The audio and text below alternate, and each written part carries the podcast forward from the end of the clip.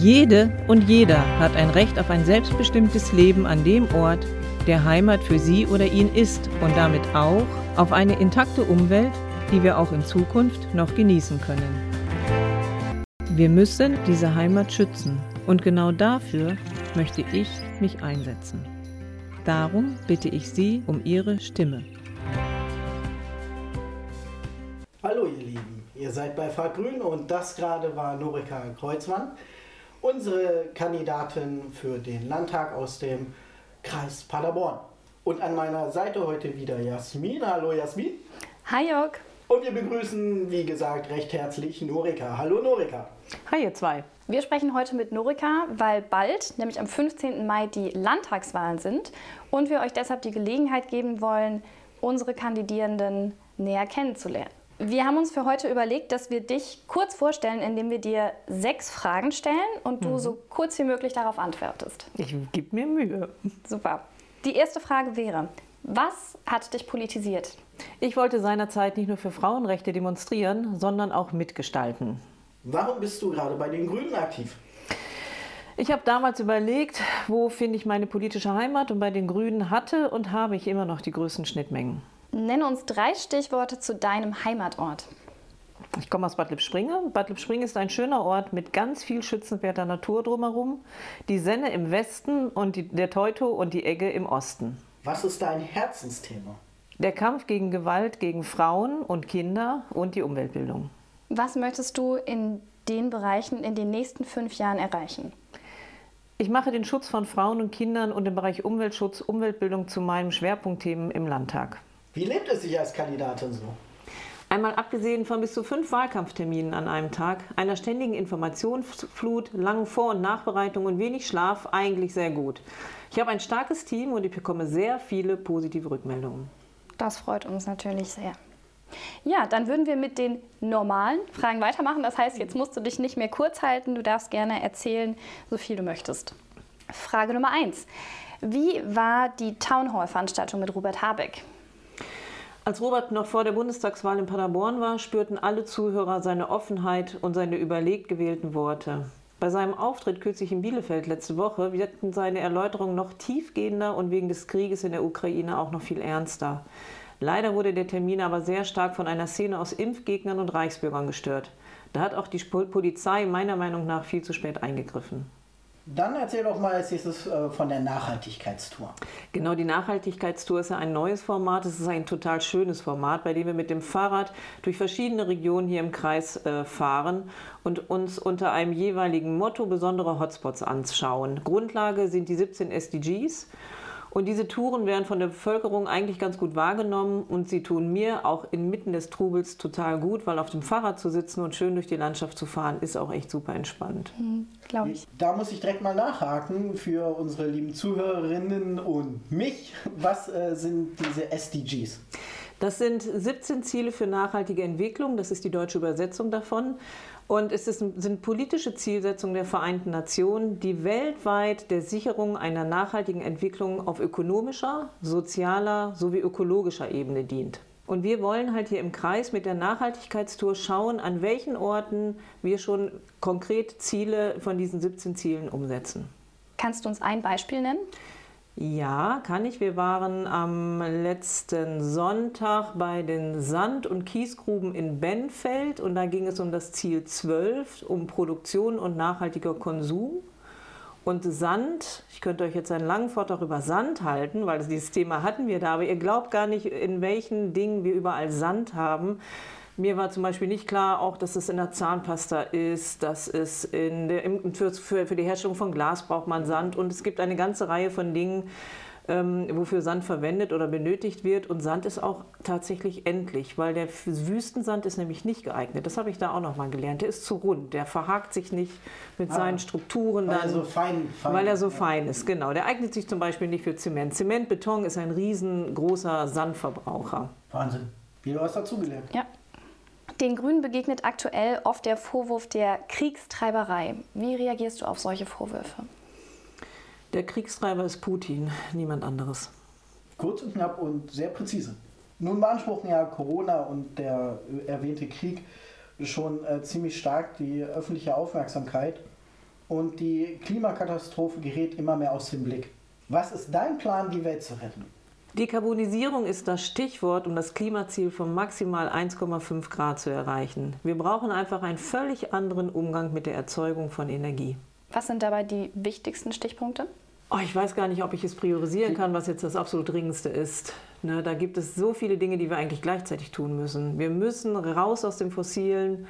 Wir müssen gucken, dass wir die Erneuerbaren hier wirklich großflächig aufbauen, dass wir uns umstellen. Wir müssen auch bei uns selber gucken, wo können wir Energie einsparen, weil ich glaube, schlussendlich kommen wir die, da auch gar nicht dran vorbei. Wir müssen eigentlich mit allen Dingen gleichzeitig anfangen. Siehst du in dem Krieg, der uns jetzt aktuell vor Augen führt, wie abhängig wir von den fossilen Energien noch sind, eine Chance für die Entwicklung zu erneuerbaren Energien?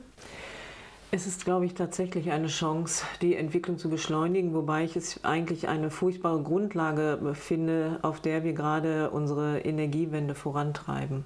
Du hättest dir gewünscht, dass wir vorher schon die Dringlichkeit erkannt hätten und es nicht Ganz Krieg genau. gebraucht hätte. Ganz ja. genau. Da stimmen dir, glaube ich, sehr viele zu. Okay, ein kurzer Blick in die Zukunft. Die CDU und die SPD werden sich wieder ein Rennen um die Pole Position liefern. Welche Rolle spielen die Grünen dabei? Ich glaube, dass wir Grünen die entscheidende Rolle spielen werden. Mit welcher Haltung machst du denn die Politik? Oh, ich nenne die Dinge beim Namen. Dafür habe ich schon oft Kritik einstecken müssen. Aber ich glaube, das gehört auch einfach dazu. Und ich bin sehr beharrlich, wenn es um die Umsetzung von Zusagen geht. Wie ich höre, habe ich mir da schon einen gewissen Ruf erarbeitet. Nach, äh, Hartnäckigkeit und dicke Bretter bohren, das wird mir auf jeden Fall nachgesagt. Das heißt, äh, du kämpfst vehement gegen Windmühlen. Ich kämpfe für Windmühlen, gegen Windmühlen. Für die echten und gegen die symbolischen. Ja, genau. Ja, schön. Was nimmst du neben dieser Hartnäckigkeit aus Paderborn mit in den Landtag und was bringst du zurück? Hui. Nach Düsseldorf nehme ich meine 30-jährige Berufserfahrung als Mitarbeiterin in einem autonomen Frauenhaus mit und viele Erlebnisse rund um mein Engagement für den zweiten Nationalpark, der dann in UWL ja stattfind, äh, umgesetzt werden soll.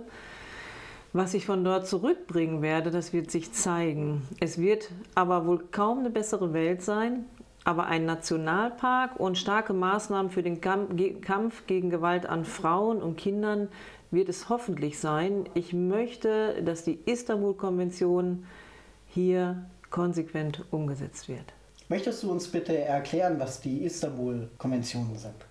Ja, die Istanbul-Konvention ist ein europäisches Übereinkommen gegen Gewalt an Frauen und Kinder und häuslicher Gewalt. Und in diesem Abkommen, was mittlerweile unglaublich viele Länder ratifiziert haben, Deutschland hat es 2000 2017 im Oktober ratifiziert und 2018 ist es dann umgesetzt worden.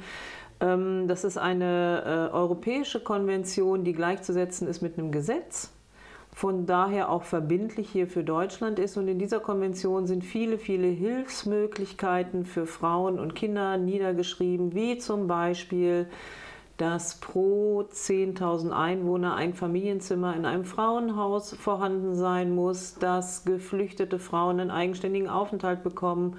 Und so gliedert sich das auf in über 50 Artikel, wo genau festgelegt ist, welche Hilfsmaßnahmen, welche strukturellen Angebote wir vorhalten müssen, um den Frauen einfach die Hilfe zukommen zu lassen, die sie brauchen. Kannst du uns ein Bild zeichnen, wie gut wir da aufgestellt sind? Es ist sehr unterschiedlich. Ähm, ich kann es ganz gut an den Frauenhausplätzen machen, weil ich ja auch aus dem Frauenhaus komme. In der Stadt Paderborn, wir haben mittlerweile 155.000 Einwohner, stand heute in der Zeitung oder gestern.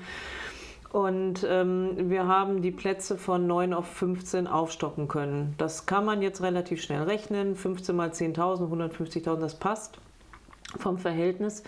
Im Kreis Paderborn haben wir nochmal ungefähr die gleiche Einwohnerzahl, jetzt mal die Stadt Paderborn ausgenommen. Und es gibt ein weiteres Frauenhaus im Kreis, dort gibt es acht Plätze. Da sehen wir schon, an der Stelle ist eine große Lücke. Wir haben in Nordrhein-Westfalen einen Mangel an weit über 1000 Frauenhausplätzen. Und das schlägt sich dann auch immer nieder, wenn man mal auf die Internetseite guckt und sieht, wie belegt die Frauenhäuser in Nordrhein-Westfalen sind. Es ist nur ein Beispiel jetzt daraus. Die Situation wird sich ja vermutlich durch die Pandemie auch nicht verbessert haben für die Frauen. Nee, die hat sich überhaupt nicht verbessert. Die Situation eher, eher, im Gegenteil. Zu Beginn der Pandemie war es eher noch so, dass ähm, jetzt nicht so der große Andrang in den Frauenhäusern war, wobei man gar nicht sagen kann, war der große Andrang nicht, weil die Frauenhäuser auch selber nicht genau wussten, wie gehen sie mit der Pandemie um, wie nehmen sie Frauen auf. War es ähm, nicht der große Andrang, weil die Frauen nicht die Möglichkeit hatten, sich Hilfe zu holen, weil sie saßen ja immer alle zu Hause. Wir saßen alle zu Hause im ersten Lockdown. Die wenigsten waren tatsächlich unterwegs. Die Kindergärten waren geschlossen, die Schulen waren geschlossen. Aber wir in Paderborn waren voll belegt die ganze Zeit durch. Und wir sind immer noch, wir haben jetzt sechs Plätze mehr und sind immer noch voll belegt. Dann wollen wir dir auf jeden Fall viel Erfolg wünschen, ja. dass du die Chance hältst, das auch im Landtag dann umzusetzen. Und so schnell kann die Zeit schon rennen. Das heißt, wir sind am Ende der Folge. Hm. Und am Ende einer jeden Folge, wie du weißt sicherlich, kommt die beliebte Rubrik 10 Fragen, ein Wort. Muss ich dir die Regeln erklären? Ich darf nur ein Wort sagen, wahrscheinlich. genau, du solltest versuchen, dich möglichst kurz zu halten. Äh, aus Erfahrung wissen wir, das klappt nicht immer. Ich werde mir Mühe geben. Sehr gut. Bist du eine Lerche oder eine Nachteule? Zurzeit beides. Cocktail oder Mocktail? Cocktail, aber viel zu selten. Welches Element bist du? Sauerstoff. Welche Eigenschaft kannst du nicht ausstehen? Unehrlichkeit und Unzuverlässigkeit. Wer rettet die Welt? Kein höheres Wesen. Welches Thema braucht mehr politische Aufmerksamkeit? Der Kampf gegen rechts. Wenn du Ministerpräsidentin wärst, worum würde es in deiner Antrittsrede gehen? Um den gesellschaftlichen Zusammenhalt. Welcher Satz fehlt im Grundgesetz? Keiner. Ein Bekenntnis zu unserer Verfassung, das ist auch schön. Die EU ist für dich? In einem Wort? Schwierig, ne? Die Chance für Frieden und Wohlstand in Europa. Das ist fast eins. Ja, okay. auf jeden Fall sehr prägnant zusammengefasst. Glückwunsch, das passiert nicht häufig. Grün zu sein ist für dich? Mit Blick auf Annalena und Robert etwas, was mich sehr stolz macht. Ja, das hast du wunderbar gemeistert, möchte ich sagen. Ja, herzlichen Glückwunsch. Danke. Um, und jetzt möchten wir dir einfach mal die Gelegenheit geben, äh, einen kleinen Werbeblock einzuschieben. Wo sehen wir dich als nächstes? Wo können wir vielleicht ins Gespräch mit dir kommen? Wo können die Zuhörerinnen dich genießen? Das sind so viele Termine, die weiß ich alle nicht auswendig. Ich habe ständig meinen Kalender in der Hand, den ich natürlich jetzt hier nicht in der Hand habe. Von daher schaut bitte auf die Webseite padergrün.de oder norika-kreuzmann.de. Dann kommt von unserer Seite noch der bekannte Werbeblock. Wir freuen uns, wenn ihr unsere Folge teilt, bewertet, liked und auch Fragen stellt.